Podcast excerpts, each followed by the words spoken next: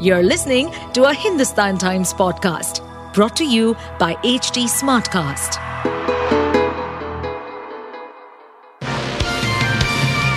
Hello, these are the top news for the day. Rajya Sabha Chairman Jagdeep Dhankhar on Wednesday responded to his mimicry by TMC's Kalyan Banerjee and said he did not mind being insulted but his post, his community should not be attacked. I don't care about how much you insult Jagdeep Dhankhar. But I can't tolerate insult of Vice President of India, farmers community, my community. I will not tolerate that I could not protect the dignity of my post. It is my duty to protect the dignity of this house. Union Health Minister Mansukh Mandaviya on Wednesday chaired a high level meeting of the states and union territories to review the situation and preparedness amid the recent spike in COVID cases, with at least three deaths reported in the last 24 hours in Kerala.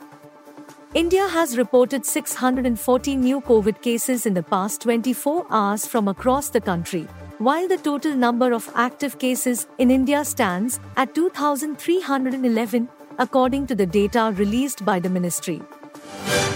Hamas Qatar based leader Ismail Haniyeh arrived in Cairo for talks on a ceasefire amid war with Israel in Gaza and a prisoner exchange.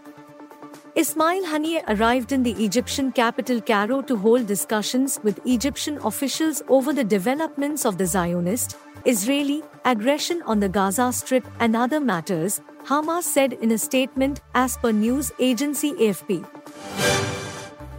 There was a rumor that Chennai Super Kings were among the franchises that approached MI for trade of Rohit Sharma, Suryakumar Yadav, and others. CSK CEO Kashi Vishwanathan crushed the talk with a strong response. He explained that neither do CSK believe in the principle of trading players nor do they have players to actually carry on a trade with fellow five time IPL winners.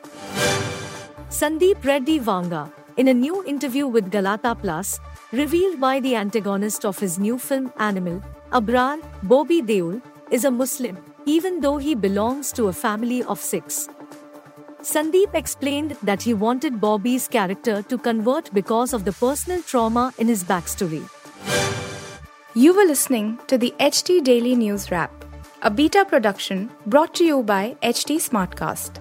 Please give us feedback on Instagram, Twitter, and Facebook at HT Smartcast or via email to podcasts at hindustantimes.com. Until next time.